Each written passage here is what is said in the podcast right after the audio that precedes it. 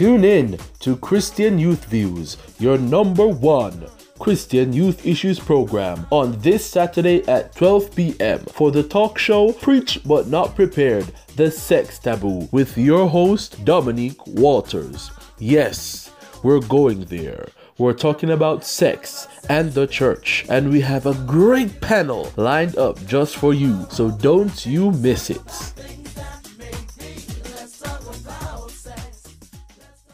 Chris, Chris, Chris, Christian Youth Views. Preach were not prepared, the sex taboo. Or six. Scratching the surface on sex. Sex. To educate youths on sex. About sex. Sex is the most personal thing. Don't cheapen it. There's nothing without boundaries. Burning questions. One thing will lead to another. Guided in the right direction. It's a slippery slope. He discovered masturbation.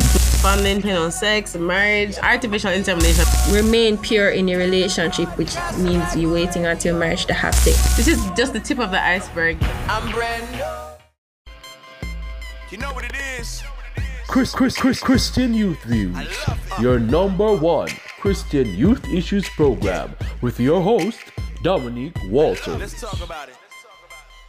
Welcome, everyone, to Christian Youth Views, your number one Christian Youth Issues program. I'm Dominique, and our topic for today is Preach but not prepared, the sex taboo. Yes, today we're talking about sex and the church. So the burning question today is Do our young Christians feel that the church is doing enough to educate them about sex? Let's find out. I think the church can do more as it relates to educating young Christians about sex. Um, I think there's still slightly a taboo idea in the church. No, I don't think the church is doing enough as it relates to the topic of sex. Besides, the pastors are afraid to, to, to bring up the topic in, in Sunday mornings. But, I mean, more need to be done. More sex education need to be taught in church. In my opinion, I don't think the church is doing enough to educate youths on sex because I barely hear about it in church. And when I hear about it, like it's basically scraping the surface and the only thing it's saying is that sex is wrong and like do not fucking kids. And sex is like one of the leading sins that youths do. So I think that it should be more talked about in church. I positively disagree. Oftentimes, the church is silent, giving no help to neither teens nor adults, while at the same time giving teens the impression that something is terribly wrong about sexual desire. So you just heard the views of the youth. The church needs to talk more about sex. Well, today we have quite a diverse panel to discuss this matter. Firstly, we have Mr. Henry Lewis, social psychologist, lecturer, and head of the social sciences department of the University of Technology. Welcome, Mr. Lewis. Thank you very much. We also have Reverend Garnet Roper, former pastor of the Portmore Missionary Church and current principal of the Jamaica Theological Seminary. Welcome, Dr. Roper. Thank you for having me. And last but not least, we have Zuri Garrix, young adult, married for two years so far, and Christian youth leader. Welcome, Zuri. Thank you for having me. Okay, so let's jump right in. The question for discussion today is Is the church doing enough to educate its youth on sex and why? Um, Reverend Roper, I'd like to start with you.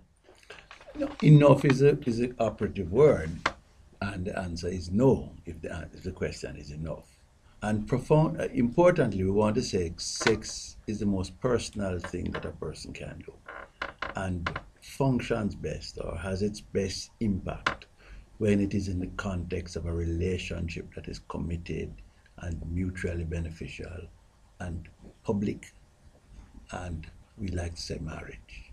Okay. That's the, our view. Mr. Lewis?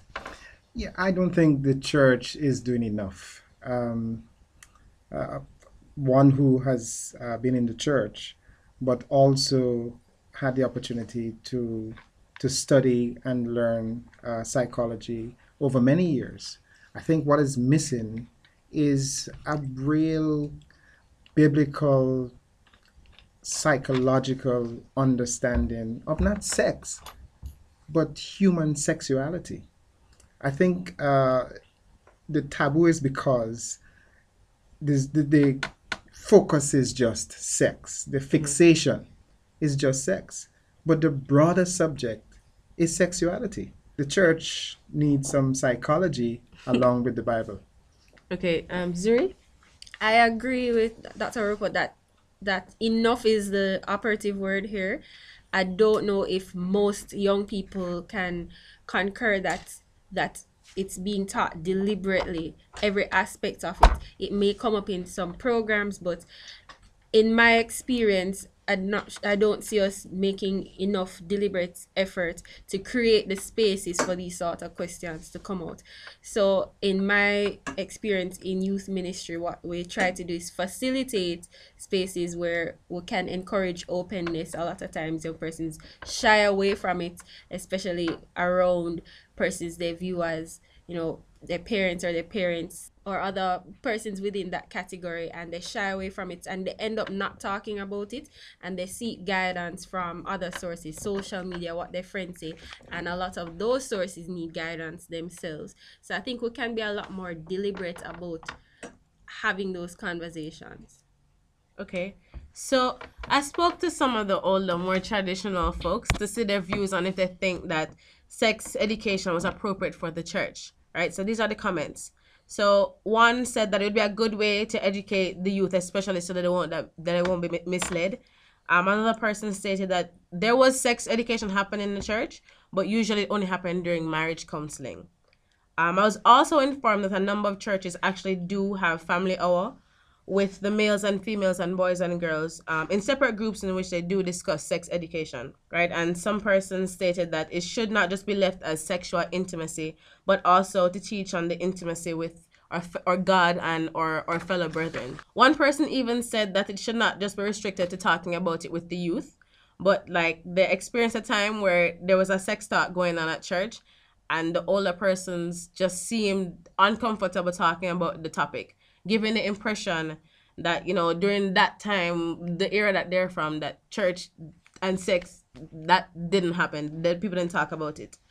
Um another other persons felt that it should not happen on a sunday morning pulpit or or you know saturday morning pulpit but like a one-on-one or like a group. Another pastor actually said that you know it should not be just a specific time and place but you should be able to be comfortably talk about it at any given time you know, even though that they didn't protest, I want to know then why does it seem like it's not being discussed? You know, what is the issue?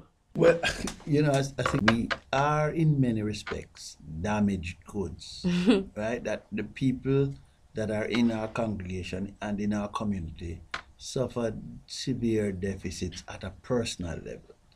And sometimes sex is an area of overcompensation. It's, a, it's almost trying to find that I am who I am. Mm-hmm. Uh, and I think if you put all of that together, what you really kind of need is a sexual healing approach. Um, Zuri, do you have any comments on it? So in terms of why we we don't talk about it enough, I think who were looking or expecting to hear this these discussions from those persons themselves have not come to a place where they're comfortable or they've understood enough mm-hmm. and may shy away from wanting to guide somebody else to a place where they are not yet at themselves. So or have just a group of persons together haven't resolved that at the various stages of their life. And and so I think the easier thing to do is to just avoid it or to stop where you know or you feel comfortable. Because talking about it doesn't stop it from happening or stop the the questions or the inquiry. Yes. But I, I'd want to take it a little further because families go to church and this sex talk or the lack thereof should really reflect on what the family is doing or what the family is not doing, you know. And so the socialization around sex, relationship, sexuality uh, did not get the right footing from the family, you know, because if you don't get that uh, foundation in the family, there are a lot of avenues competing for that attention. Okay, so Right now, we're going to go to our social media. So, listeners, it's your turn to get involved. Send us some of your burning questions, and we'll try to have our panelists answer it as best as you can. You have to use the handle at Christian Youth Views. Send your questions to the hashtag preached but not prepared. You know what it is? Chris, Chris, Chris, Christian Youth Views, your number one Christian youth issues program. Yeah. Yeah. Let's talk about it. Okay, so it seems like everybody was just waiting for this this section. So your questions are flooding in. Okay, so our first question is from at the underscore Reginald. I know that they say you can do sexual acts within the confines of marriage, but when they say anything, do they really mean anything? And he gives the example anal sex, bondage, or S&M. Or is there still a limit? There are always limits. There is nothing without boundaries.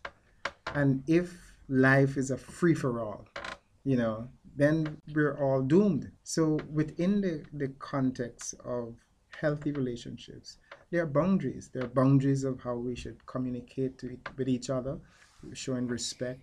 And there are also boundaries as to uh, what should be done um, within uh, um, sexual relationships. Uh, there are things that are unhealthy and there are things that are healthy. But that discussion should be between the couple in a mutual understanding and respectful way. Okay. I, I started off by indicating that sex is the most personal thing you do. Yes. And therefore, it represents potentially an area in which personal damage can be done in a way that is irreparable. So, so long as whoever it is in their relationship recognize that this is the most, the most personal thing they do and the most personal thing they are doing to someone, then I think that sets the framework of the boundary. So you won't cheapen it. Don't make it a weapon. Mm-hmm. Don't brutalize somebody doing it. And I think once you start there, you can then set the rules for yourself. I agree. Um, my view on it, we mentioned earlier that the influence of media, and mm-hmm. I think that has a lot to do with what persons, how persons shape their views on what is acceptable and what is not, and, and the, diff- the various influences. But I think the couple, the individuals involved, really have to have an honest this conversation with themselves and with their partners, and get down to the heart of it. If you want it to be for fulfillment for both parties, if you get down to the heart of it, and that's it. That's the my concern with certain practices how healthy it is for both persons physically emotionally mentally and and what are you what are you modeling? So when you get into certain activities it, it kind of starts to take you down a path where you as especially in the context of a christian marriage you have to ask yourself why am i doing this? Is it because of something i want to do? Is am i being influenced? What what fulfillment am i getting out of this? And the end game should always be mutual fulfillment Okay, so our thank you. The next question is in this day and age, will the church be accepting of unwed artificial insemination? And this is from at Nika143. The question is a question of surrogacy and the question of whether or not you your whether you have a duty of care to the unborn child in relation to the environment that you provide. You know, should you deny the child?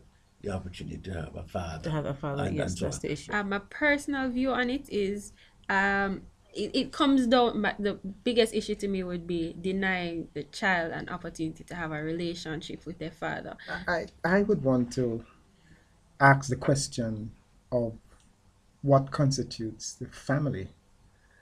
Is it this individual? Uh, who decides, well, my family will be um, this child without uh, the father.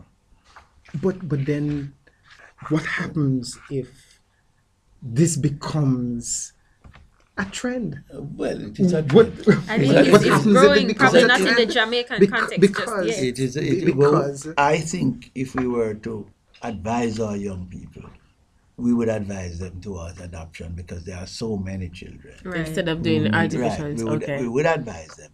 But there is something deeply, deeply mm-hmm. salvific mm-hmm. about child's birth.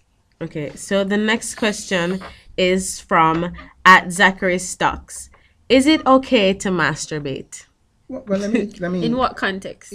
It just says, "Is it okay to masturbate?" Okay. Well, let me. I mean, I'm I'm a psychologist, and I tell the story all the time in my introduction to psychology class that uh, one day a parent came to me very traumatized Mhm. that she can't find her 13 year old when she's looking for him. Mhm. And she needs to go around quietly uh, listening because the young man had discovered something. You know, naturally, he discovered that if he uh, plays long enough with his penis, you know, he feels good about it. And then he discovered masturbation. Mhm. You know, uh, it is said that uh, 99% of males have masturbate, masturbated at least once. Mhm. The 1% have lied about it. Uh, These moral questions always give me a problem because of who is the victim. Mhm. Who self pleasure is, whether acknowledged or otherwise, is an option available to people. I'm not sure who you victimize doing it. Although I know that you can create a habit, An addiction. well, and also frustrate your own sexual experience down Yes, the road. yes, yes. Um, so I'm not sure why it is. poor. I would encourage people to develop healthy habits for themselves and to develop relationships rather than simply use believing that they are self-sufficient. They can do it themselves. Right. Find pleasure in somebody else. I, I'd like to encourage them that, but I wouldn't then turn around and say find a rule for a Mhm. crime for which there is no victim. Okay. Um. So the next question is from at Nikki underscore D. What if you get raped and end up pregnant? Is it justifiable if you decide to abort the baby? It's another moral question. Well, that's a, a a clear, current. clear um, current issue that in Mhm. general, Mhm. forecastive abortion and abortions in case of rape Mm. is permissible in many, if not most societies. Mhm. I mean, you, you- I have had to deal with people whose children and children who have been victim of rape, and the damage is irreparable. Mhm. It's, it's massive. it is rare they exist women who choose to have their children have a, the child of um A rapist. who Usually because abortion was not available to them as an Mhm. option. Mhm. And usually because they hid the pregnancy because they they felt that they were somehow responsible. Yeah. But I, I, I know I you know I know of the considerable theological argument against it, but um, I, I, I think I think the damage done to the human being created out by the rape is is, is enormous. Okay, um, here's the final question. It says, Is fondling wrong when you are courting as Christians? Some of us, especially as young people, you put a lot of confidence in yourself. Say, "Oh no, this is this is, this is where my line ends, and Mhm. you know I have enough, you know, self control and resolve to not cross the line." Is it it it come to me? It comes down to what exactly you're trying to achieve. If you're trying to I don't want to sound too too legalistic or you know fighting the moral cause, but if you're trying to remain pure in your relationship, which means you're waiting until marriage to have sex, it's it's a slippery slope. It's a slippery slope to keep doing that because one thing will lead to another. what I would say is that you should get married early. Yeah. And just go around all of that, And all what that I would say is that we understand how the body works. The body is not a piece of machine. It is very sensitive, and uh, like you said, uh, it's a slippery slope. You know, if there's a couple, they're serious about um, uh, the relationship, um, and you know they believe that they see a future together. Get some sound counseling for from someone who is trained, and and get married. Because Stop it's trying a- to fight it's it. a- I mean, like it's a natural discovery that you will want to to explore and to it's it's normal and natural. If I had to do it again, I would encourage the church to not over supervise their young people, give them Mhm. more space to discover and create some more options for activity. I mean, too much privacy and time alone is really itself weakening, dampening of the mm-hmm. relationship. Mm-hmm. Take a walk. I mean, mm-hmm. go on a hike, travel, do stuff. And in the context, I'm not saying that that will obviate the need for sex or fondling or some such thing. Mhm. But what it does do, it creates a richer environment for the relationship to grow and for you to know the other person and discover the other person. Okay, so that's all the time we have today for all those questions, and it was a. This is just the tip of the iceberg that these young people had, because there's even more flooding in right now. The final questions that I want to know is: Is a church a proper facilitator um, for them to feel safe in asking these questions? One activity that we do is we ask them to write down their questions, leave it anonymous, throw them in a jar, and we have persons. It we we create a comfortable setting. Mhm. So usually we try to take them out of the context of church, at somebody's home, or on the beach, or at a park. Just make them feel comfortable. Mhm. So by creating anonymity, we allow them to feel more um, open or confident about asking what they really, really want to ask and giving them a comfortable space in which to explore. So that's one, just one approach that we've taken to try and address some of these issues. And I think that that's what church needs to be. It needs to recover the Sunday school, the youth meetings, but not as an event once per week, but a- an entire family growing together. Okay. Right, Um, and I, I want to add that there's no place like church, you know, because it is safe. I can discuss things. I'm not afraid. There are people who I can model and I can look up to, and you know, I can ask tough questions and not be judged. Um, so we, we need to really reclaim all of that about about church. Okay. Um, thank you all again for being here to discuss this topic, Reverend Roper, Mr. Lewis, and Mrs. Garrix. um, it was a pleasure having you here and giving your input. Um, thanks also to our listeners for asking your very interesting questions. I hope you got the answers you were looking for and that you learned something today. One thing I really want us all to to take away from here today is that talking about sex within the church is not meant to give the youth a, or stamp of approval to go ahead and you know do everything willy-nilly but it's meant to arm them with the biblical teachings needed to make good and biblical decisions for themselves this was the Preached But Not Prepared, the Sex Taboo Talk Show. Stay tuned and get ready to join our convo next week for our Life as a Christian College Student hashtag The Struggle is Real discussion on your favorite Christian youth issues program, Christian Youth Views. I'm Dominique. Have a great day. You know what it is? Chris, Chris, Chris, Christian Youth Views, your number one Christian youth issues program. Let's talk about it.